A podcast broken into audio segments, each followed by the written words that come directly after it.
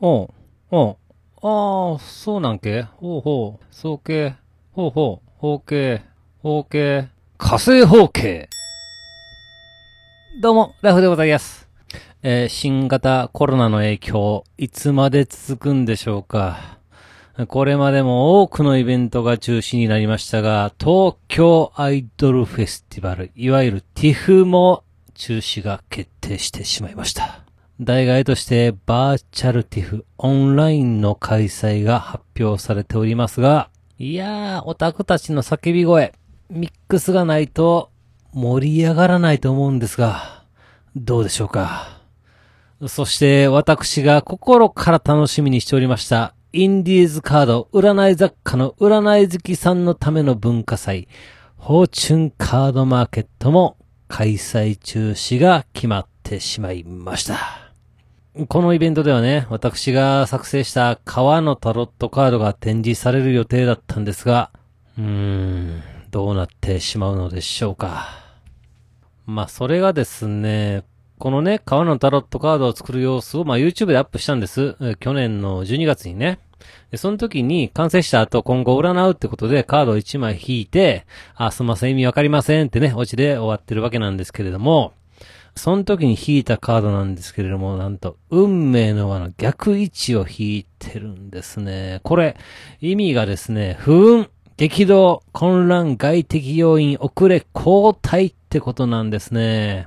いい流れがね、止まってしまうかもしれないってことを暗示してるんですよね。まさにね、この丹精込めて作ったタロットカードが、ね、なかなか日の目を見る日がどんどんずれて遅れてしまいにはイベントが中止になってるんですね。いやー、占い激当たりでございます。すごいですね。まあまさしくね、一枚一枚に気持ちを込めて作った、まあ魂がね、入っていて、もしかしたら未来をね、予言してくれるすごいカードなのかもしれません。まあまあまあまあまあ、それはそれで嬉しいんですが、で、結局、日の目を浴びるのは、いつやねん。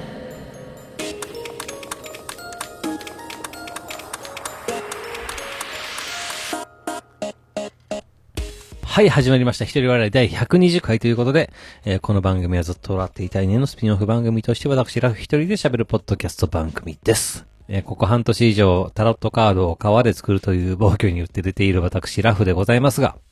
えー、タロットカードにはですね、一枚一枚に深い意味が歌われております。全部でななじゅうはちまいあるわけですが、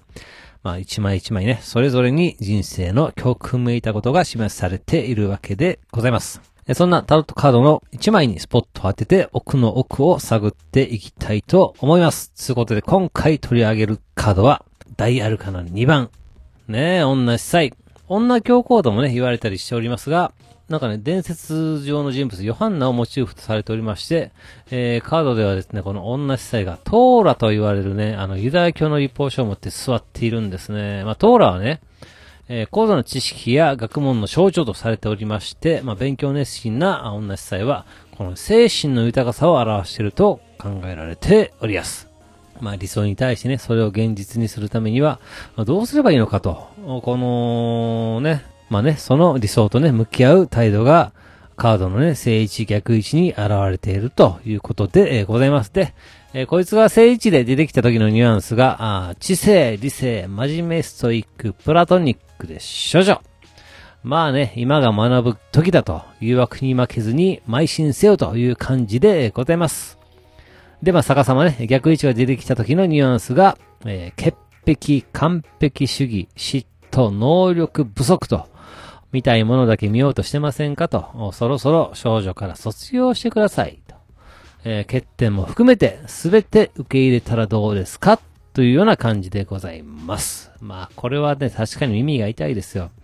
まあ、千葉県でもね、現在夏の高校野球が開催されております。もちろんコロナの影響で無観客なんですが、えー、保護者と野球部に在籍している生徒は特別に入場ができるんです。で、まあね、ちょっとなんとかうまいこと言って入られへんかなとか思ったりしてしまうわけなんですけれども、おいおいと、ちゃんと現実を受け入れろと。あかんもんはあかんし、まあ、たとえね、裏工作で、えー、その球場に潜り込めたとしてもですね、それおもろいんかと、罪悪感はないんかということで、まあ、今回はね、えー、我慢せなしゃあないでっていうことを、この女の司祭を見てね、思わせてもらいました。で、まあ私なりにこのカードの意味を深掘りしたんですけれども、この女司祭は繊細で、まあ聡明で、えー、プラトニックっていうことで、まあね、強い精神力を持って学べと言ってくれてるんだと思うんですが、あまあそうですよ。逆位置になった途端ですね、この女性は潔癖症で精神がいかれてるメンヘラ処女。視野が狭くて嫉妬深くて感情がコントロールできないクソ女になるんやなって、えー、感じます。まあ、だからこそどないしてそこから抜け出すんかってのが大事になってくるわけでございます。いやでもね、こんな女司祭みたいな子いましたよ、高校の時。えー、繊細そうでなんかまともに喋ることができない感じの隣のクラスの同級生でしたわ。えー、生徒会に入りたかったんでしょうけど、まあちょっと裏の策略があって生徒会に入れなかったんですね。えー、その時全校集会の時にマイクで生徒会舐めないでくださいって、えー、逆上しておりました。いやー不思議な子やなと思ってたら、なんか知らんけど一時付きまとわれてました。いやー変な子にモテた青春時代です。あーもう日陰やなくて日向を歩いて行きたかった。はい。では今回この辺というところで番組では皆様からのお便りをお待ちしております。えー、ツイッターでハッシュタグずっとわら、ひらがなでずっとわらとつけてつぶやいていただけたら私喜んで見に行かせていただきます。えー、メールの方は Gmail アカウントずっとわら、たまく ジーメールドットコム、ズットワラ アットマーク ジーメールドットコム の方までよろしくお願いいたします。というわけで最後までお聞きいただき皆さん、大きいです。そして、さよなら。